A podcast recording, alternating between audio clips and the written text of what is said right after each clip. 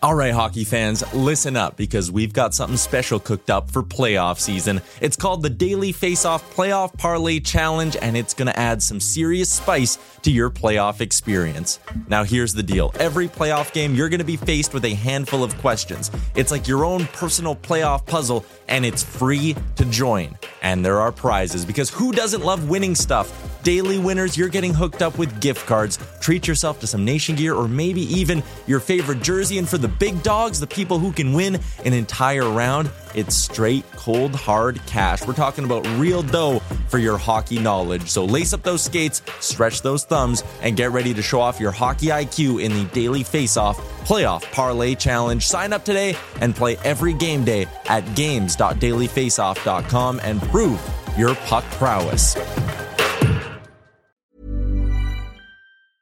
Life is full of awesome what ifs, and some not so much, like unexpected medical costs. That's why United Healthcare provides Health Protector Guard fixed indemnity insurance plans to supplement your primary plan and help manage out of pocket costs. Learn more at uh1.com. Ready to pop the question? The jewelers at Bluenile.com have got sparkle down to a science with beautiful lab grown diamonds worthy of your most brilliant moments. Their lab grown diamonds are independently graded and guaranteed identical to natural diamonds, and they're ready to ship to your door. Go to Bluenile.com and use promo code LISTEN to get $50 off your purchase of $500 or more. That's code LISTEN at Bluenile.com for $50 off. Bluenile.com code LISTEN.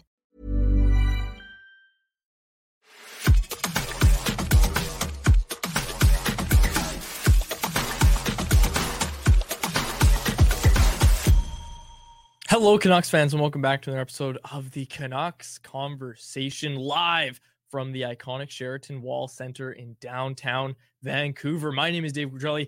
That is Harman Dayal joining me in studio. So is Jeff Paterson, who's going to be joining us later, but not yet, not quite yet. Before that, we need to tell you that today's episode is brought to you by our friends at HSBC World Rugby Sevens which, if you didn't know, is Western Canada's largest sporting event. And this year is the ninth time that the event has visited Vancouver as part of the World Rugby 7 series. From February 23rd to 25th, grab your friends and your best costume and head on down to BC Place to catch 12 women's and 12 men's sevens teams, including two Canadian squads, take to the pitch for three full days of jam packed rugby and partying. Tickets on sale now at van7s.com, starting from just $40 per day. And if you want to go, maybe you don't want to buy tickets just just yet, you got a chance to win with us because we've got four pack of tickets for the entire weekend to give. We're going to be giving a four pack away each week leading up to the event. To enter, text hashtag sevens, that's S E V E N S to 778 402 9680 for your chance to win. Like I said, we'll be giving one away every week until the event, and you won't want to miss it, folks. So text hashtag sevens to 778 402 9680 zero. If you want to buy tickets, van7s.com. I feel bad for the people that had tickets to last night's game, especially if they paid like $500 for it. I feel, I, I genuinely feel for those people that bought it thinking they were going to get see Connor Bedard and then they see nine Jason Dickinsons on the ice. Nine Jason Dickinsons. That would be a compliment to the Blackhawks. That, that's a good kidding point. me? They, They- they would have a lot of scores. They'd be a way better team with nine Jason Dickinsons. there was seven shots from Marcus Foligno, or not Marcus, Nick Foligno last night. And Jeff and I were joking on Rinkwide post game. Check out Rinkwide after every Canucks game. Um, we were joking that, oh, well, I was joking that everybody looked like Jason Dickinson to me, like skating stride, uh, the way they play. No real skilled players. Everybody on that team just feels like Jason Dickinson to me. Don't disrespect Jason Dickinson like that. You know what? You can call him like the Vancouver era version of Jason Dickinson. Sure, That's fair. that that's fair. You're right because Jason Dickinson is a changed man. He's a 4.5 millionaire now. Crazy, isn't it? crazy. It is crazy. Uh, okay, so yes, the Vancouver Canucks win two to nothing over those Chicago Blackhawks last night. Two assists for Andrei Kuzmenko really early. Canucks get all of their scoring done in the first period and didn't need anything else from there as Thatcher Demko turns aside 31 shots for his fifth shutout of the season. Lots to get to here. I want to focus on Demko, but let's start with that second line. Let's start with Andrei Kuzmenko, who had another strong game, following up his strong performance against the Toronto Maple Leafs as well. Yeah, first of all, I think for the win as a whole, this was one of those games I've talked before where sometimes you have teams that are legit contenders that know they're going to get into the playoffs. They end up playing a, a, poor team on paper and they do just enough to win and then just put it in cru- cruise control. That's how it felt like watching the Canucks, where they go up two nothing and then based off how heavily they were controlling play, you think, oh man, this is going to be an entertaining game. They, they're going to spend the entire night in the Blackhawk zone. But the final 40 minutes were pretty dry. The Canucks didn't play particularly mm-hmm. well, but you could just tell they had put it into cruise control. There was no real threat with the Blackhawks coming back in that one. With the second line in particular, I mean, yeah, this was arguably one of Kuzmenko's best games of the season. I made a made a joke uh, to JPET in the press box last night that he's a bottom feeder merchant. Kuzmenko loves his Chicago's and his oh, San yeah. Jose's. Yeah but no, you hope that this is a launching pad for him because you could see the difference in confidence. Part of it, of course, starting with how well he played in that Toronto game in that 10 minute stretch he yes. had in the third period. I'm sure that carried over. And then to finally have a play where he makes that spin around a move and it ends up in the back of the net. There have been in intermittent moments this season where he's made that type of flashy play. And whether it's been he's the shooter or he set it up for somebody else. It just doesn't end up in the back of the yes. net.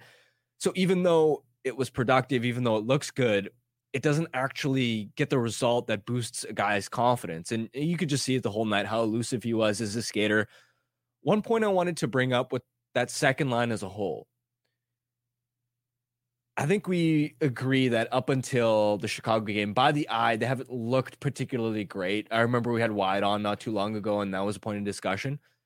But if you look at the underlying numbers, since they've been together in just over 100 minutes, since the line was, of course, reunited, they've controlled 58% of shots and scoring chances together as a trio. That's Suter, Mikheyev, and Kuzmenko. So territorially, they're actually spending most of their shifts in the offensive zone. They're creating a fair number of chances. Now, the goals for and against, they've scored two goals, allowed three. I wonder if part of our our perception of them maybe not clicking up until this point is them maybe just being a little snake bitten because ultimately they've only scored two goals despite racking up 39 shots and 18 high danger chances according to natural stat trick, uh, which is a 5% on a shooting clip. That's unsustainably low. So this is where I'm sort of caught where for most of these games, again, I've watched them and I think to myself, I don't think they have it. I don't love yep. their identity. I, I just don't think this is working. Yet maybe this is a case of a line that's actually doing quite well, controlling play, and maybe just needs more bounces, more pucks to go in. So we we we briefly had this discussion off air, and I kind of countered it a little bit and said, "Well, my eyes can tell me that Ilya Mikheyev is not playing good hockey right now." So how much of it is they're snake bitten more so than they have a guy who couldn't hit water if he fell out of a boat in Ilya Mikheyev. Like that's that's how I kind of look at it. And of course I'm being a little dramatic there as I tend to do on this show. But in all honesty, like the guy hasn't been able to finish this season. And you know, he was never really known as this perennial finisher when he was in Toronto or anything like that. And you know, we know he has the one breakaway move where he loves to go to the backhand. We've seen that his whole career, but sure that maybe snake bitten because they're creating chances, but how much of it is just that they haven't been able to finish and they need to start finishing those chances? It's absolutely part of uh, the equation. One thing I will say is we did see earlier in the year when uh, Garland, Joshua, and Bluger, Blueger, or actually it was first Suter, when they were first put together, that they'd control play and couldn't finish chances. Mm.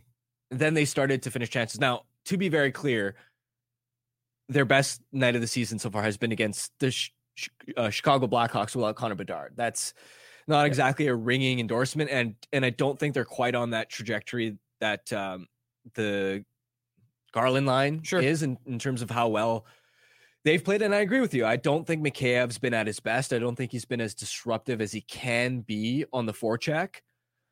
But it is at least a source of potential optimism that hey, Kuzmenko has a couple of good games now. If he can keep that offensive swagger, and if Suter can start to finish a little bit more like he did early in the season, because keep in mind, even the goal that he scored, he almost whiffed that. Yes. I don't know if you noticed. Like, yes, I was gonna mention that. And he's had a lot of chances, even going back to the Toronto game, that Suter just hasn't been able to bury that he usually can bury. Even if you have just Kuzmenko and Suter going at their best, I think that can be not a good second line because it's not a second line. The third line is a second. yeah, line. like you're at a point where if you have the Lotto line together, you mm-hmm. basically have two third lines. Yep. And that can work if both those lines are clicking. So you just hope that Chicago this Chicago performance can be a bit of a launching pad for them. Yeah, and once you add Elias Lindholm to this team, come on. It's gonna happen. We know it's gonna happen. Uh, before we continue with this recap of last night's game, we got to tell you that this segment is brought to you by our friends over at Four Winds Brewing, family owned and operated in Delta, home to the Four Winds Light Light Lager, a crisp, clean, and easy drinking beer, a beer for everyone, a perfect beer for before, after, or during the game.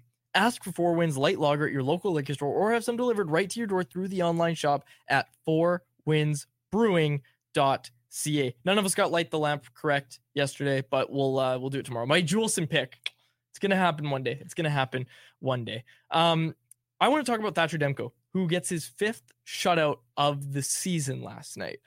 In my mind, I'm looking at the Vezina Trophy and I'm thinking it is a two horse race between Connor Hellebuyck in Winnipeg and of course Thatcher Demko in Vancouver. That that's how I'm looking at this race at this point because I mean I've discussed this with Jeff a lot, so he's sitting right there. He's gonna know exactly what I'm talking about because I keep bringing it up on Rink Wide. But these these are two players who Hellebuyck didn't start the year great. Demko did. Demko took a step back in December. Hellebuyck was on fire in the month of December. And now I think they're kind of evened out. And now I think it's just going to be down the final stretch of the season. You know, the back half of the season, you're going to start to see these guys just competing for position the whole time. I, I really like I, I don't think there's a clear number three for the Vezina right now, is kind of how I look at the race. I, I don't think there's a clear number three. And I think a lot of us would have thought Igor Shesterkin would be one or two. Like I, I don't even think he's a clear number three this No, season, which surprises me quite a bit. Um, but I really don't think there's a clear number three. Like Stuart Skinner might start to get himself in that conversation with what he's doing right now in Edmonton, but Stuart Skinner's not beating out Demko or Hellebuyck for the Vezina. Like you can't win, in my opinion, you shouldn't be able to win a Vezina if it was wondered aloud if Casey DeSmith might be a better backup or a better starter than you. Like you, you shouldn't win the Vezina at that point. it's it's definitely setting up to be that way, especially because the one goaltender that stands out analytically that is leading the league in goal saved above expected right now, Jacob Markstrom, he just doesn't have the team narrative going for him. Mhm. And his save percentage isn't very high because Calgary is defending way worse than usual. So even though he's playing really well, there's I don't think a realistic path for him to enter the Vezina conversation. Uh, Tristan Jarry has generally played well, but Pittsburgh Pittsburgh's as a whole is, is not good enough. It's it, it's funny, Harm, because it, it's almost the reverse of what we've always had Maybe in Vancouver. Swayman?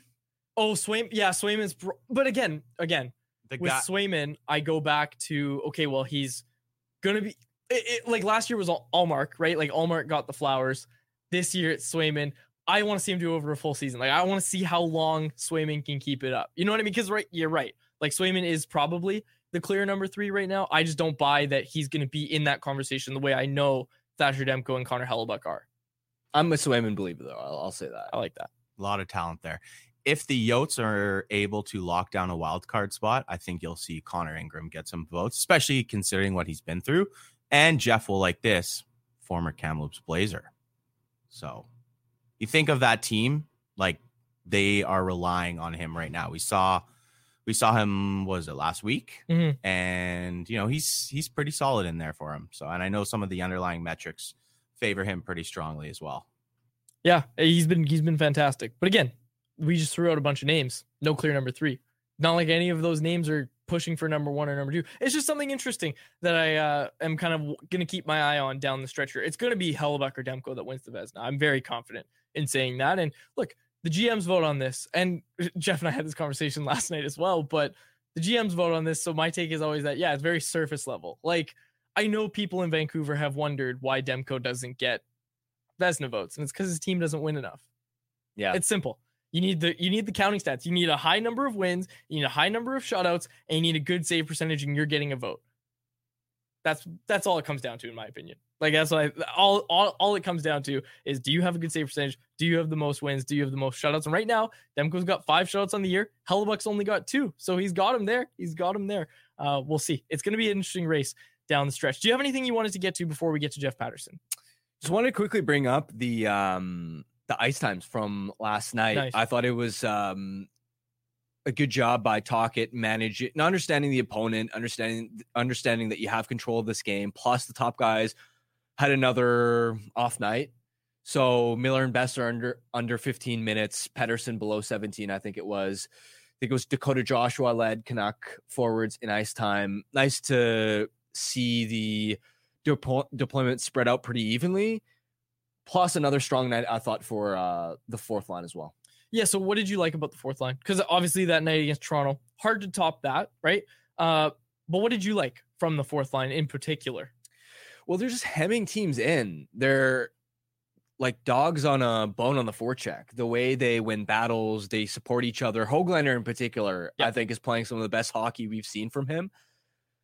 They were, I believe, on the ice when Quinn Hughes scored his goal. They were a, a big part of that. Funny, they seem to be on the ice for a lot of these dominant Quinn Hughes shifts. The one in Toronto, um, as well, where Hoglander eventually scored. Hughes played a big part in hemming them in.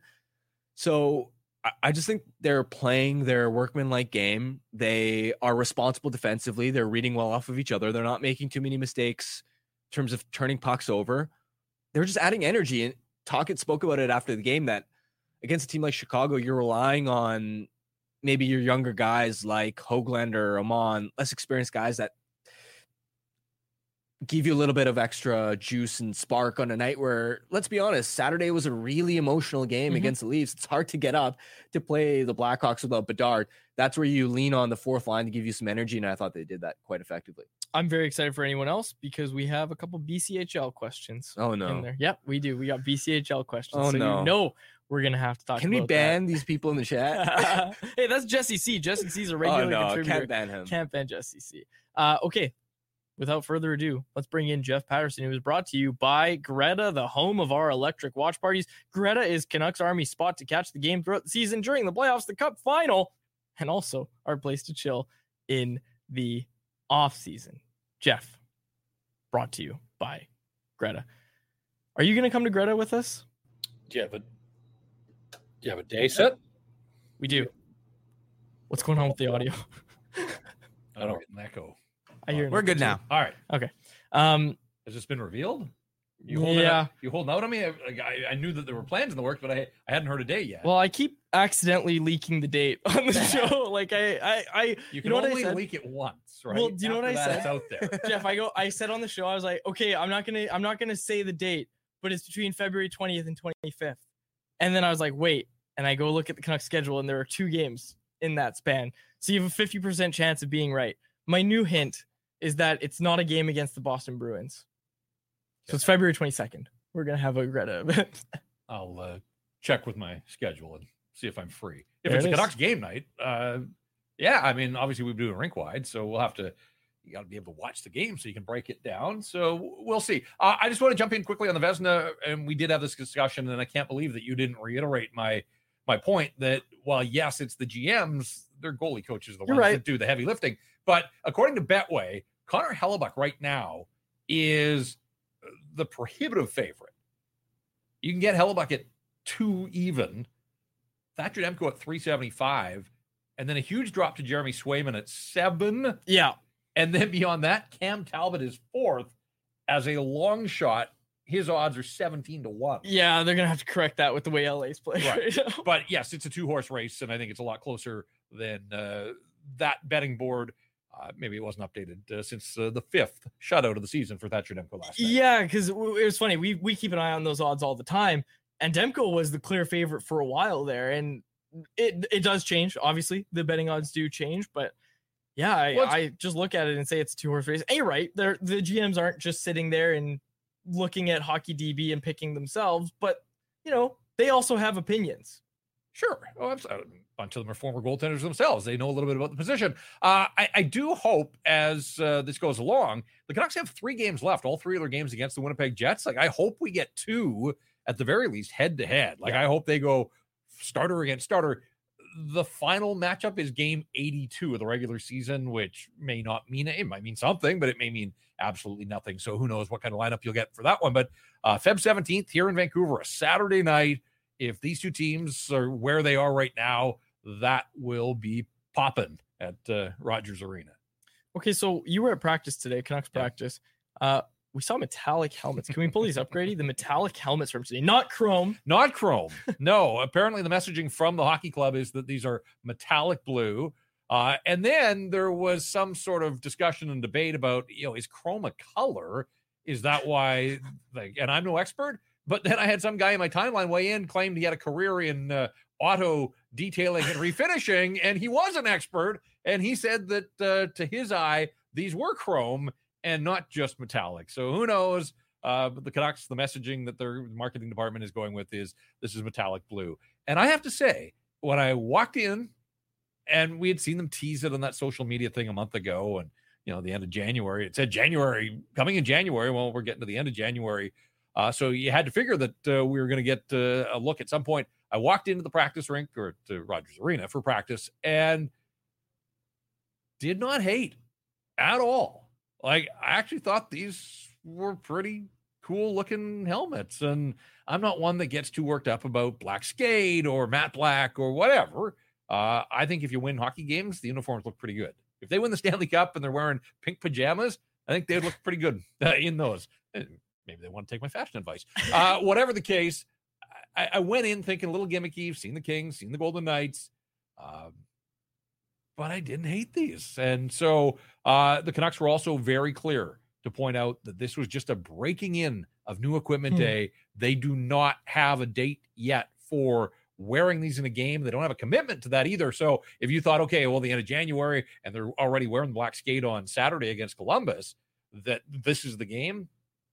No, I think uh, it's just going to be conventional blue uh, against the St. Louis Blues. But it would been perfect if ever there was a game against the Blues. Uh, this would have been it, I guess. But uh, we'll have to wait to see. Do it with the white uniforms. Do it with the aways. So I'm glad you brought that up because I talked to Red Hamilton, the trainer, in the locker room afterwards. Because I'm a huge proponent. I think San Jose's doing this all the time now, where they wear the dark helmet with their white uniform out of the road. And I think it looks really good. And I think this would be a good look for the Vancouver Canucks. And as Red said, problem with these metallics is that they chip, Mhm. and you don't take a whole bunch of replacements out on the road, and and so you can fix them up, patch them up if you're at home, but uh, a little different if you're on a five game road trip and you've taken the uh, metallic helmets. So, Dave, I, I like your thinking, but I also think you're going to be a little disappointed that uh, if we see them in game action, it's probably going to be at home. JPAT, going back to last night's game, what did you make of the new look D pairs, uh, specifically with, with Hughes and Myers together as well? Uh, I, made as much as the coaching staff did because at practice today they were right back to to Quinn Hughes with uh, Filip Hronek and Myers and Zadorov, and so uh, I would assume that uh, it really was one night based on the opponent they could experiment. Uh, you and I watched in the first period, and you leaned over to me at one point when it was Hughes and Myers with the lotto line out there against the Blackhawks. Like this is full throttle, you know, go it's go time, and the Canucks couldn't get out of their own zone. And I mean, it took them like four times of regrouping, and eventually Tyler Myers with you know an errant pass out into the neutral zone, and the lotto line got off the ice, and they essentially flushed 30 or 40 seconds of lotto line time against the Chicago Blackhawks. And so, um, look, I, I I have gone to bat for Tyler Myers. I think he's had a nice bounce back season. I think there's definitely a role for him on this hockey club, but he's not the partner for Quinn Hughes. And so, again, I had no issues with them experimenting against a team like the Blackhawks, but uh, they are better off juicing their lineup and going, uh, you know, full tilt with Hronek and, and Hughes when they can. I think they wanted to see what did that look like. You know, can they break them up? Uh, what can Hronek do on his own? But uh, yeah, look, I was disappointed. Like, and I think this comes from them raising the bar as a team and an organization this year.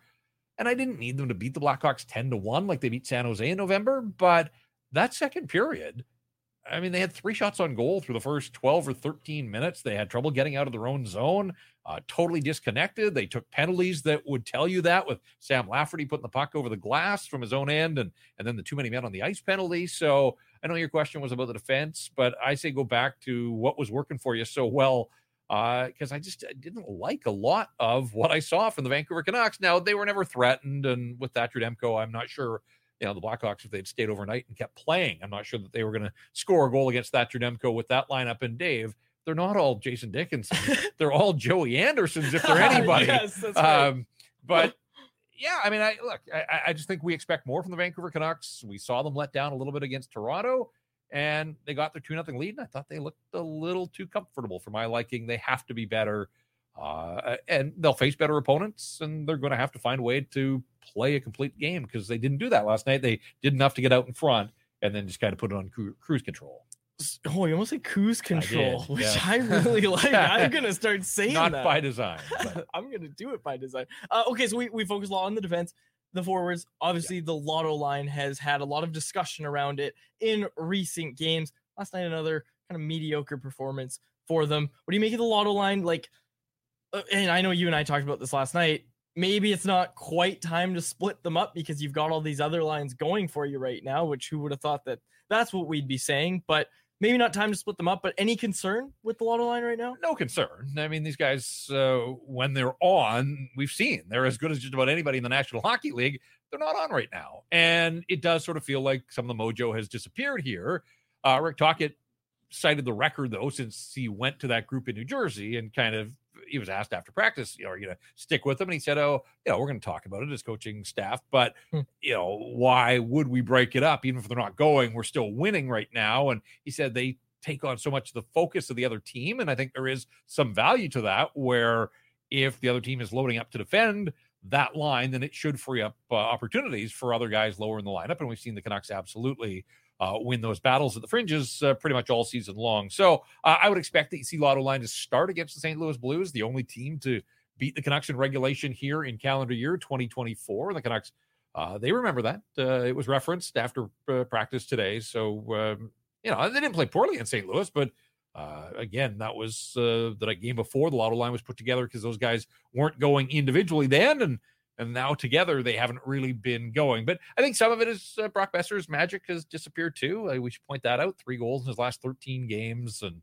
I know there were a couple that were overturned in there, but uh, you know, I mean, we were talking about 50 goals. Now I think, you know, can he get to 40?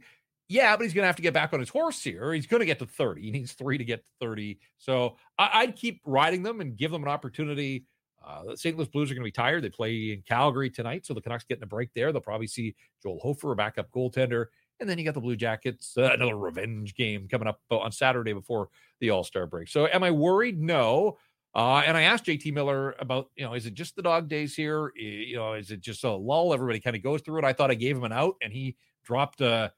It's not about us, man. Uh, earlier today, so uh, he didn't want to talk about the struggles of the Lotto line right now. But I got a kick out of uh, his very sort of uh, uh, determined use of man to uh, let me know that he didn't like the question. J Pat, a season ago, Nils Hoglander couldn't earn Bruce Boudreau's trust Yeah. at all. Felt like he had no confidence defensively, felt like he had no confidence offensively. In the middle of a breakout season, felt like the last couple of games in particular, he's been dynamite outside of just the goal scoring. What's stood out to you about Hoglander's game and why he's been able to take such a big step this year? I love how fearless he is on the forecheck. And there were a couple of examples last night, too, where, you know, he always engages, like he gets into the battle. But I remember this from his first training camp. And then when he made the team out of that training camp in the All Canadian division, it was like he wins way more than his share of battles for a guy his size. And, and, you know, I've always admired that about him. And it's not easy. Like you're going up against the best of the best. Uh, these are elite athletes in the National Hockey League and guys that are way bigger and heavier than him. And we saw again last night that there were some opportunities. Uh, his ability, like when it looks like he's sealed off against the boards, and you still see like his motor is running and his stick is able to pull pucks out of skates to keep plays alive, to extend plays. And, uh, you know, it's a skill. Like it, it's maybe not something you think about with, you know, puck retrievals and those types of things, but it's just the fact that that engine is always going. And then when he gets opportunities to finish, like he did against the Leafs the other night, Uh, you know, the last two times he scored, he scored twice against the Rangers and against the, the Maple Leafs. He's up to 14 goals. And I did the math last night. Like heading into that game, bottom six against bottom six. And again, these are the Blackhawks, but the Blackhawks bottom six forwards, as constructed last night, had 15 goals total for the season. And Hoglander, of course, has 14 himself as part of a bottom six that has 51. So, I mean, not a fair fight in that regard. But I just, I, I just like how there is absolutely no quit on him. Uh, and I think the confidence is there to the point, guys, that I, I had the opportunity after practice today to ask Rick Tocchet because I wrote about it on Sunday at Canucks Army and just said it's time. Like, you know, this isn't going to change the complexion of the Vancouver Canucks, but you've got a 14 goal scorer, fourth on this team in goals scored, and he can't get a sniff of the power play where you know, Mikheyev doesn't have a power play goal. Sam Lafferty doesn't have a power play goal. Even Conor Garland doesn't have a power play goal this year. Like, how can you not carve out a little role on power play two for a 14 goal scorer? And Tocchet admitted that it is something they are considering here. But he said it's also down to fit. He says it's a lefty righty thing. Mm. It's, you know, is he a half wall guy? Is he a net front? Uh, he said maybe it's time to find out. So uh, he certainly admitted that the door is open. It's something that they have discussed. But in the same breath, he also said we have to be careful because the way that we are deploying him right now is bringing out the best in him. Mm. And then mm. he said that's the battle with coaches is, you know, too much too soon. And he pointed out when he put him up with JT and Brock earlier this season at five on five, he said it worked for a game or two and then his play really fell off. So it was just good. Again, I applaud Rick Tocchet. You ask a question, he gives you uh, an honest answer and you know what he's thinking and sort of invites you into his world. So I thought decent explanation. Put the question out there. Maybe we'll see Hoglander on power play two again. Whether we do, it's not going to change the way the Vancouver Canucks roll. But I just think as a little bit of shine and a reward for a guy that's had a terrific season, you know, how can you keep a 14 goal scorer off your second power play unit? When you tell me about answers like that from Rick Tocchet, or when Rick Tocchet answers a question so candidly and so openly, like you know, it doesn't get mad that you're asking if Hoglander should be on PP too. I always think back to like, how would this coach have answered that? And like, right, because eh, you know the question could be perceived by the coach like, who are you to tell me who should be on my power play? And it wasn't that way. It was just, you know, what would Nils Hoglander have to do to get some power yeah. play time on this team? And Tocchet took the question at face value and gave me a terrific answer, and so I absolutely appreciate that. I think Travis would have given you a, what do you mean by that? and then tried to get into a little uh little little banter back and forth with you. Yeah, been there, done that a few times. All right. Uh Jeff, thanks so much for joining us. Uh we look forward to you every Tuesday and of course we'll be breaking down uh ponderings. Have we said it's Paterson's ponderings oh, yet? I haven't heard that word in months. 2024. I thought, we, I, thought I might bring it back. Paterson's point over at Canucks Army. Jeff Paterson. Thanks so much for joining us. Sounds good. Thanks.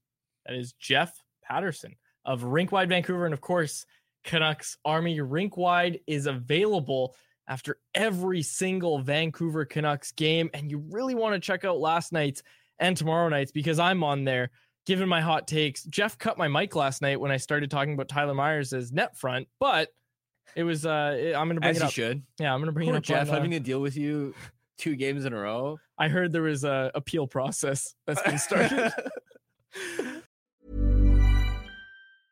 Small details are big surfaces. Tight corners are odd shapes.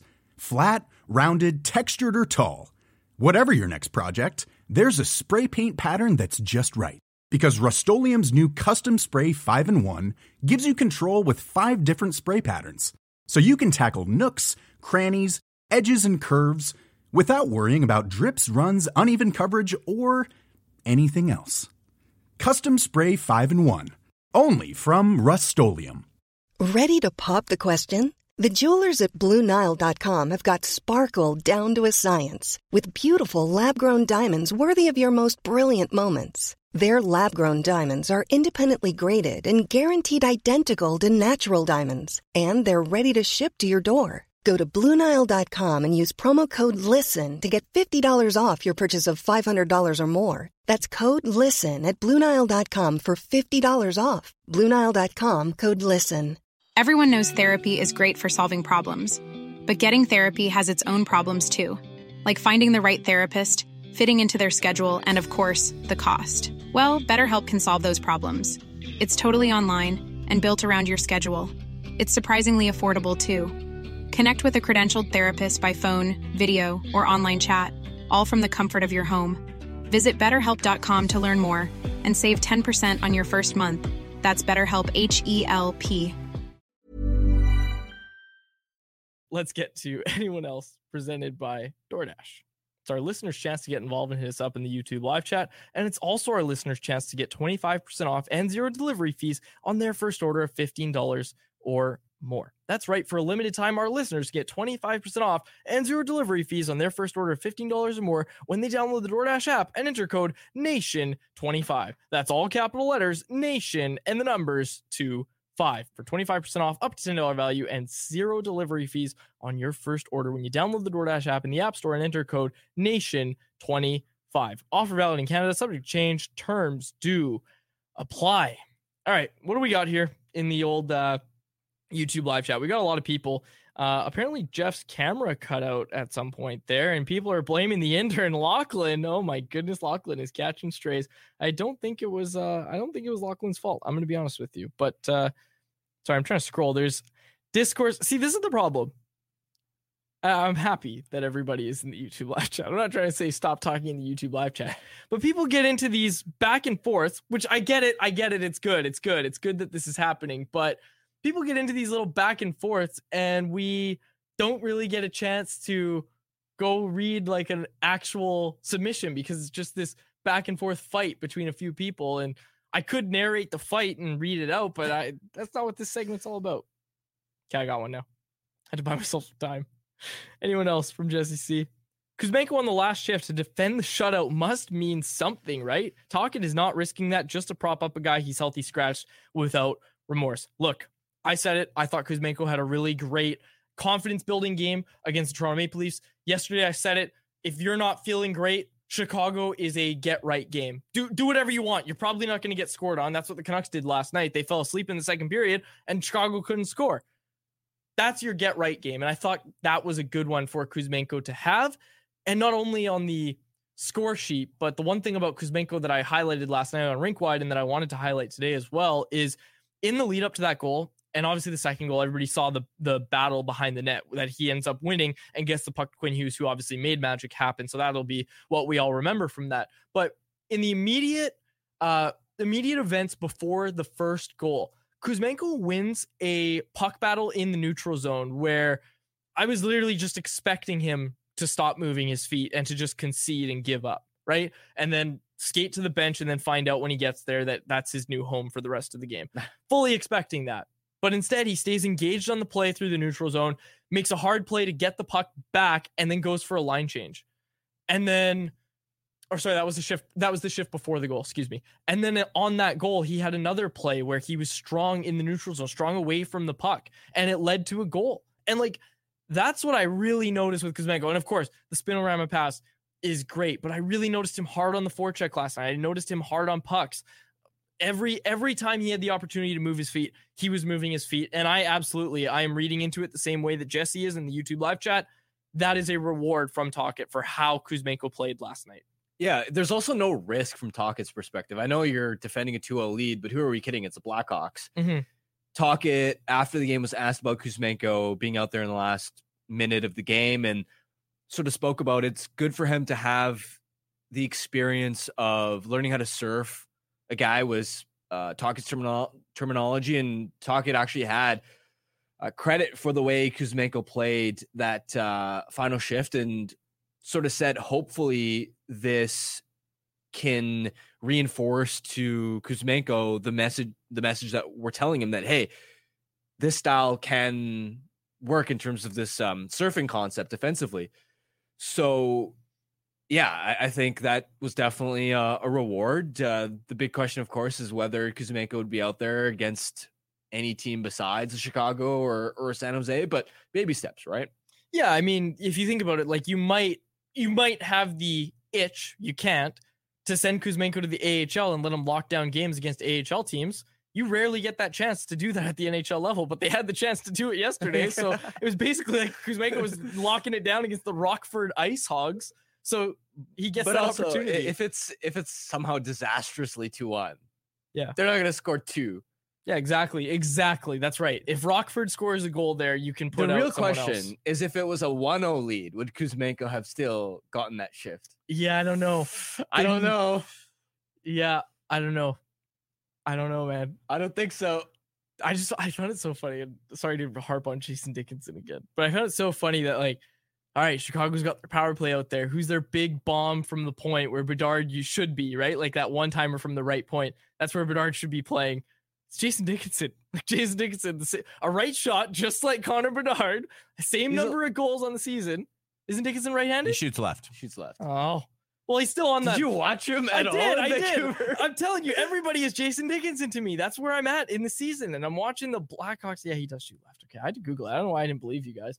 Uh, born on July 4th, I just found out Jason Dickinson. But anyways, you get my point. He's roaming the blue line. He's a Yeah. big shot from the point. I'm like, yeah, you you're leading goal scorer. I guess you do want to get him as many reps with the puck as you can. Damn, I can't believe he's not right-handed. That fit my narrative so well.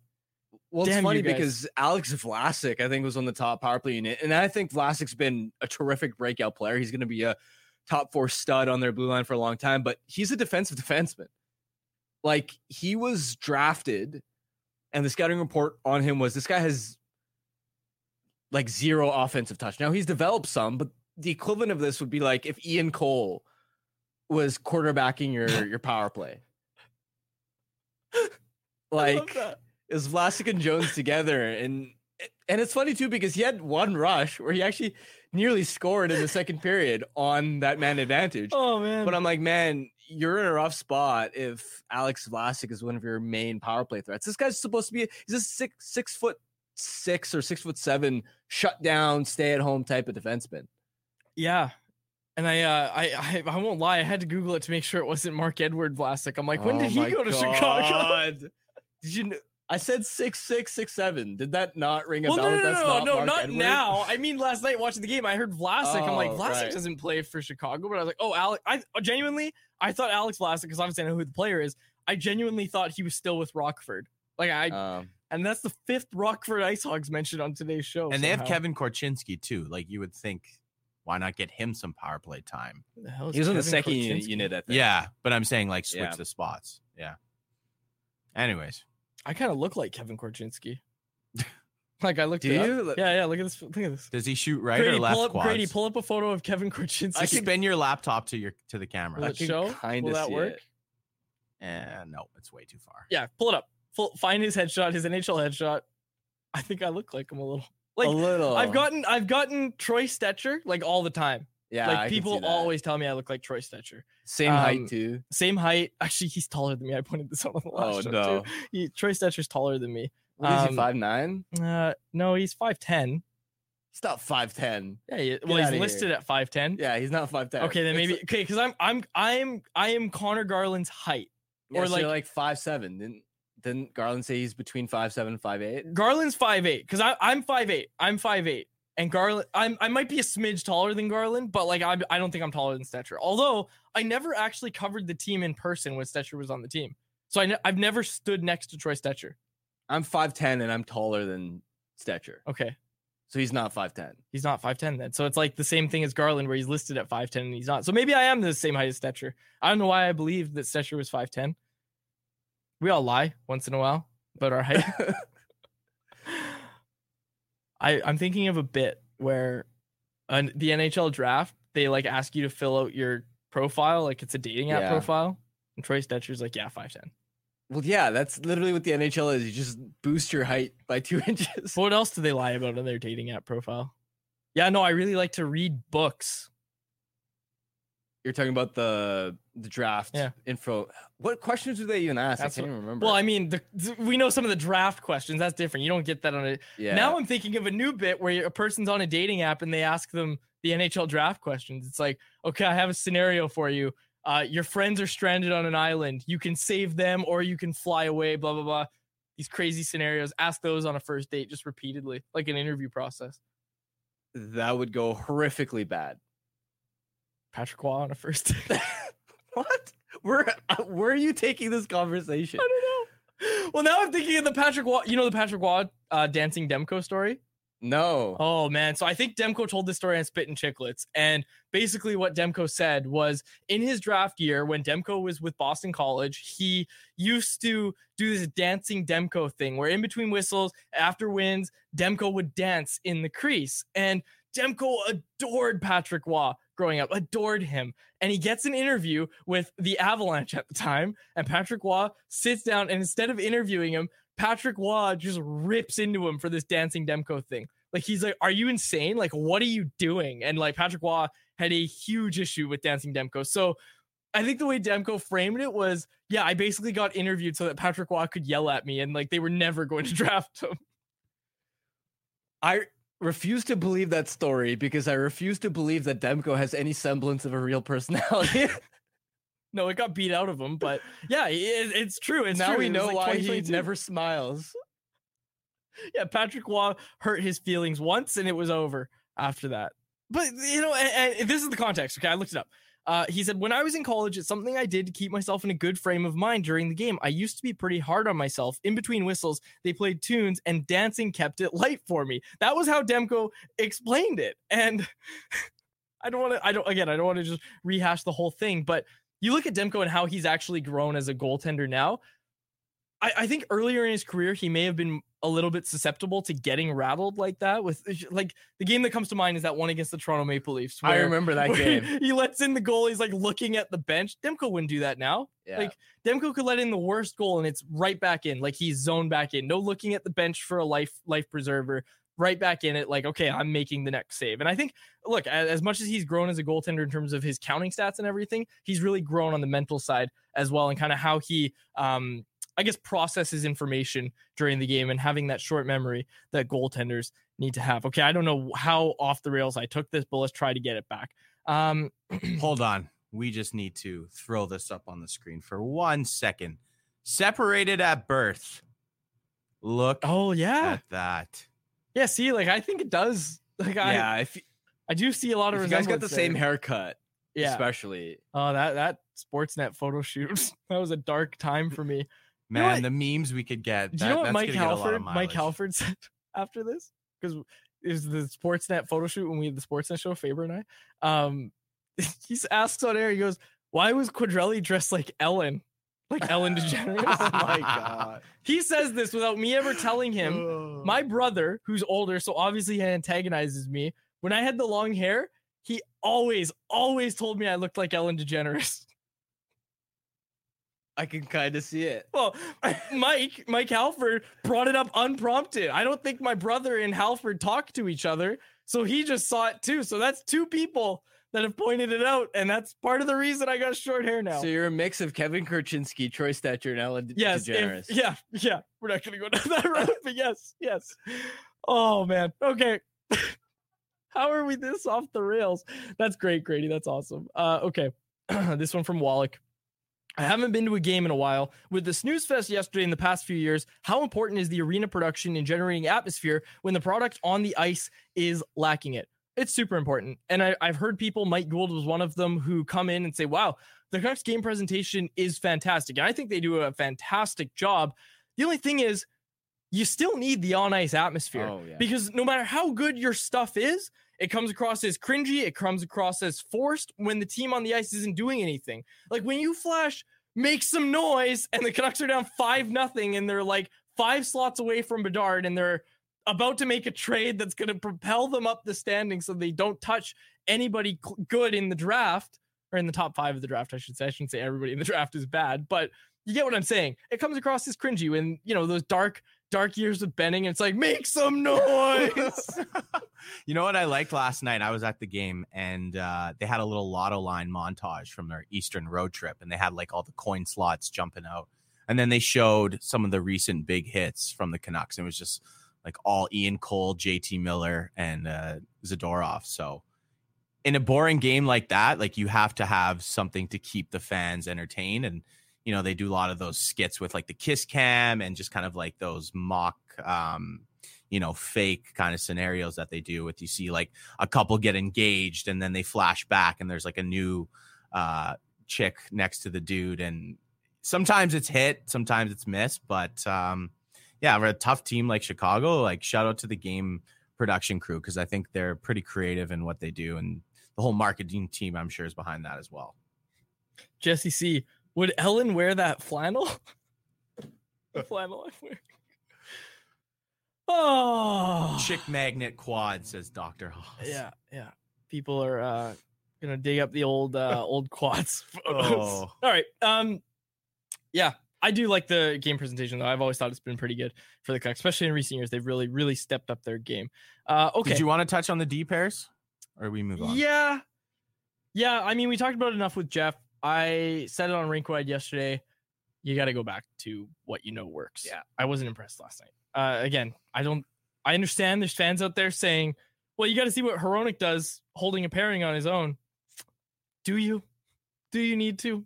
Like, I, I know the reason is, well, we, you know, you don't want to have to pay him eight plus million dollars if he can't hold down a pair by himself.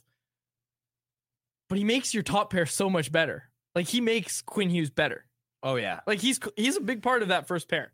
the opening shift, JPET referenced it um, because I was literally mentioning it to him live in the press box. Where if you watch it back, the Canucks tried to exit the zone four times. Tyler Myers had the final sort of puck touch to try and key the breakout four times, and they didn't get out and gain the red line until the fourth time. And by the time they did, they had to get off for a line change. Now, Myers wasn't horrible last night, but he single handedly on the first shift of the game wasted a lot of line shift with Quinn Hughes on the ice. That is a great way to put it. That that Filip Hronek doesn't do that. yeah, that line is a five man unit. Like like Lotto line with the Quinn Hughes Filip Hronek pairing. That is a cheat code, and immediately it becomes like a ten percent off discount instead of a cheat code when you put Tyler Myers on that pairing instead. And that's not a. I guess it is a knock on Myers. I should say it's not, but it's more of a uh, testament to how good Filip Hronek has been this season on that pairing. He's he's had his warts. He's had his warts. Don't get me wrong, but he has made Quinn Hughes better. Like Quinn Hughes called him the best partner he's ever had. Yeah, he might be. Like he very well might be. Anything else on that? No, not on that topic specifically. Uh, okay, we'll get to this one and then we'll get to Betway and get out of here. This one from Kron. Should they put Petey back with Kuzmenko both as a reward for Kuzi, but also the lotto line is slumping? I say give it one more game. Give it St. Louis. If the lotto line struggles and Kuzmenko's another confidence boosting game, think about it. I don't think you have to react immediately, but I think it depends on a lot of different factors. Again, let's see how the lotto line does against St. Louis, who you presume they're going to have to be better against. Yeah, I like that idea. I think, uh, especially just because the team's been winning, it's hard to break up lines when the other trios are finally start, starting to get going. You don't want to mess with it too much, but yeah, it's we're going to see over the remainder of the homestand whether they can get it going. Otherwise, if you lose the moment you lose a game and the lotto line continues struggling, there's going to be that discussion about okay, we got to break break this up potentially. Yep, absolutely. All right, let's get to Betway. Oh, Disto in the Twitter chat said Quad's long hair was more Patrick Swayze. I like that. You ever seen uh what's that what's that movie called? Dirty Dancing. I haven't. Great movie. Dirty Dancing is an awesome movie. You should watch it for sure. Patrick Swayze, who Disto says looks like me. I'll take that. I'll take that comparison any of the day. I don't know if I agree with it, but I'll take it. Uh, okay, let's go, Grady. Betway. Bet of the day brought to you by our friends over at you guessed it, Betway. I got a new wagon. Did you see this last night? Oh my the San Jose. Sharks took down the LA Kings. The LA Kings were such heavy favorites going into that game. Like, I, I, I think I'd have to go back and look. I'm pretty sure that the Sharks have better odds at beating the Rangers tonight than they did at beating the Kings last night. The Kings tied it up late to send the game to overtime, and then San Jose took it in a shootout. Their two shooters scored on no save Dave Rittich. Um, and then uh yeah, they, they won in the shootout. And I don't know, man. I might have a new wagon in the Pacific. In the bottom of the Pacific, there might be a new pick, wagon. You don't want to pick them as a wagon though. Like the, not I'm talking about this bet, but We'll. Anaheim's at least a good wagon to hit to hit your horse. But San Jose last night was a wagon. No, they weren't. They beat the care Kings. that they won. The Look, Kings suck. Did you see Todd McLellan talking about in PLD? two, or- in two to four years. Yeah. you'll be able to dunk on everybody, considering how early you were on the Ducks wagon. Yeah. two to four years from now, you'll still be pleading to me that oh my wagon sharks are going to be better no. one day. dude. I'll They're tell you be two in the names. basement of the uh, NHL standings. I'll tell you two names that are going to take them to the promised land. Who? Mark Edward Vlasic. No, that's Alex Vlasic. Not Logan Couture. What's that kid's name? Zetterlund. I like him. And what's the other one? I like him as a third liner. William Eklund. Eklund's good. He's fine. Fine. Speaking of fine, pull that bet back up. San Jose Sharks are visiting the New York Rangers tonight. Let's pull it up. $10 bet at plus 260 odds over at Betway returns you $36 over on the money line. Must be 90 plus to play. If you choose to play, please play responsibly. So maybe don't bet on the Sharks, but maybe in two to four years, that'll be a good bet. I It won't. Hey, We'll if they get Macklin Celebrini, That's Bay right. Area kid, although he's from North Van. Could you he- imagine Chicago getting Bedard and Celebrini? Although I have draft it. takes that I'm going to save. I'm going to save my draft takes. I'm going to save my draft takes. Chicago better not win. That would. Do you wanna Two hear- be local painful. boys. Do you want to oh. hear a hot take based on absolutely nothing? Sure. I mean, that's just like doing the show every day. So go ahead. I don't know if I buy that Macklin Celebrini is going to be like a top elite center at the NHL level. Are you crazy? I threw it out there. Why? I, I, I can't tell you. what do you mean? you- Like, do I'm, you, I, I'm give gonna. me some reason. I'm not. I'm not trying to just be a, a poop disturber here. He's got some NCAA projected analytics under wraps that Well- he's not proprietary data he doesn't want to share. So No. he, he doesn't even turn 18 until June, and he's got 16 goals and 32 points uh, playing for Boston Uni- University in the NCAA. Mhm. Yeah. No, I don't know. I, I don't to- know. I, I, I genuinely told you. throwing spaghetti at the I, wall. I eh? don't I don't know if this is gonna happen, but all I'm saying is in his draft year, everyone's like, this is the Shane Wright draft. Shane Wright is gonna be so good. And I, look, I'm not I wasn't banging on the table for Slavkovsky. I just said no, this draft year just sucks. Just say you're a people Cole are saying Iserman that. No, truther. no, no, no, no, no, no, no, no. Uh, sorry, harm. I did a show with Chris Faber. All I heard was this kid's great. No, well, dude, that wasn't the consensus, man. Of course it Everybody was. was. talking about sh- Wright. Wright was the Wright was the favorite to go one, but everyone agreed that he was well, like multiple cuts below the average number one pick. Sure. No, no, no, no, no. My, I'm saying everybody gets excited about the draft no matter who's at the top is what I'm saying. And that that's what that's what annoys me. I think there's like one draft every 10 years that's actually worth getting excited about. The Bedard one was one. I don't think there's been any in a while. Okay, Like I'm Jack not- Hughes. I'm not. Yeah, that's a good number one pick. No one's saying that's. Let me put it this way: No one's saying this draft class is amazing, or that Celebrini is the next Bedard, but he's going to be a really good number one center. Yeah, that's fair. He's not. He, let me We'll put see. it this way: He's not Shane Wright. Sure, he's not Shane Wright. People were talking about Shane Wright as like if he hits the ceiling, he might be Ryan O'Reilly. No, they Come weren't. on, yeah, they no, were. I'm gonna have to go back Dude, now. you don't do. You're you gonna don't do make me go draft back. Research. You don't do no, draft research. you know what I do, Harmon? I go on Twitter and I see all the draft people talking he about steals everyone else's draft no, no, no, no. I see all the puts it as people on on tw- Twitter being like, "This this guy's great.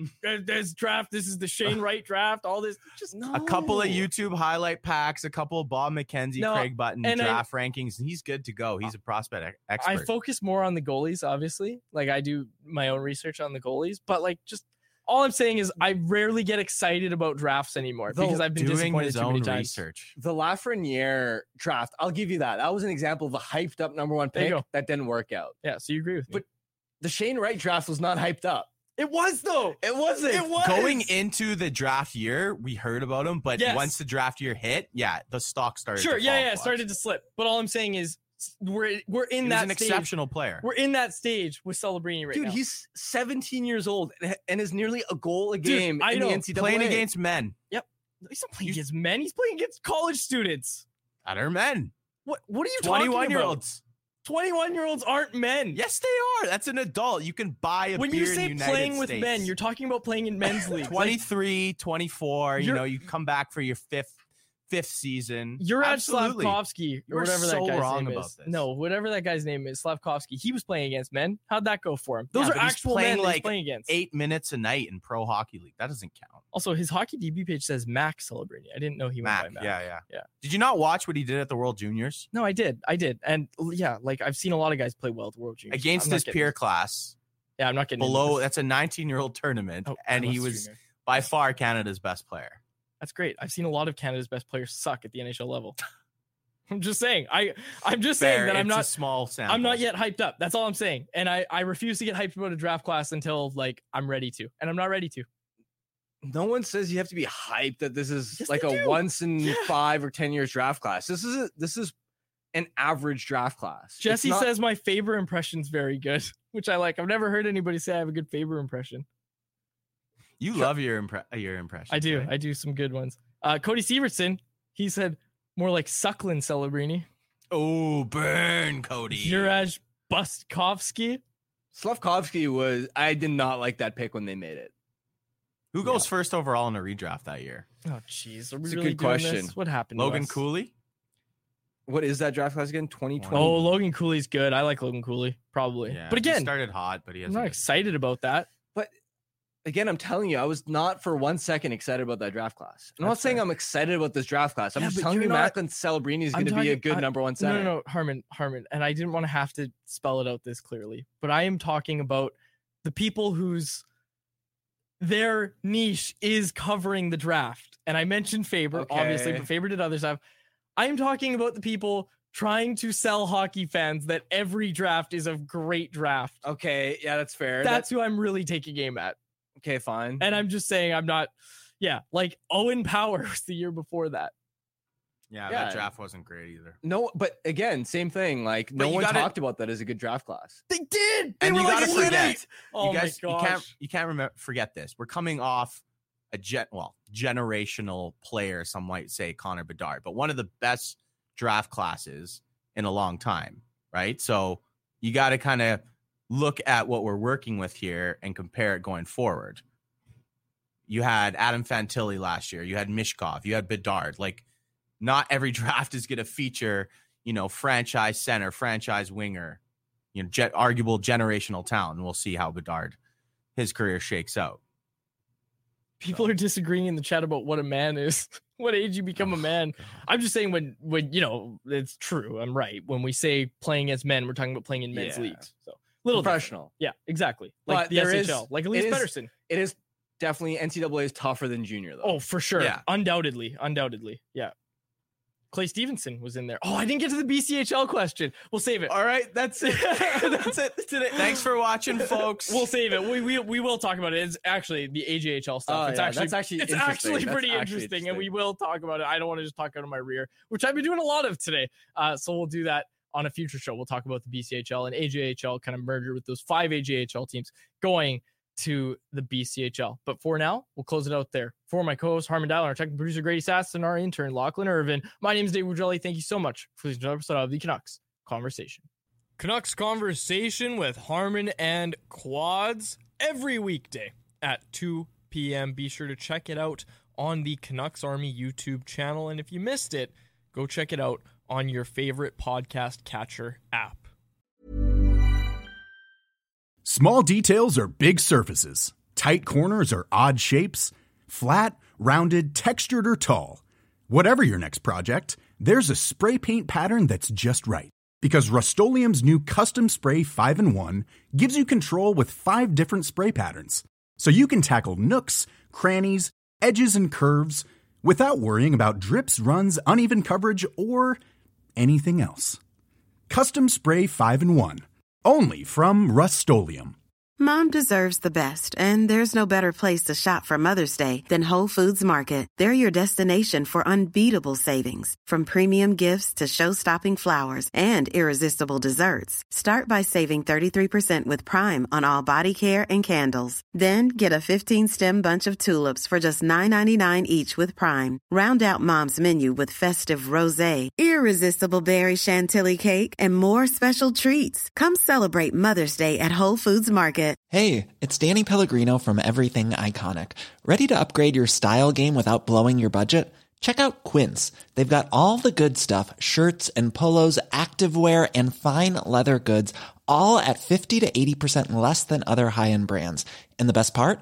They're all about safe, ethical, and responsible manufacturing. Get that luxury vibe without the luxury price tag. Hit up quince.com slash upgrade for free shipping and 365 day returns on your next order. That's quince.com slash upgrade. Mom deserves the best, and there's no better place to shop for Mother's Day than Whole Foods Market. They're your destination for unbeatable savings, from premium gifts to show-stopping flowers and irresistible desserts. Start by saving 33% with Prime on all body care and candles. Then get a 15-stem bunch of tulips for just $9.99 each with Prime. Round out Mom's menu with festive rosé, irresistible berry chantilly cake, and more special treats. Come celebrate Mother's Day at Whole Foods Market.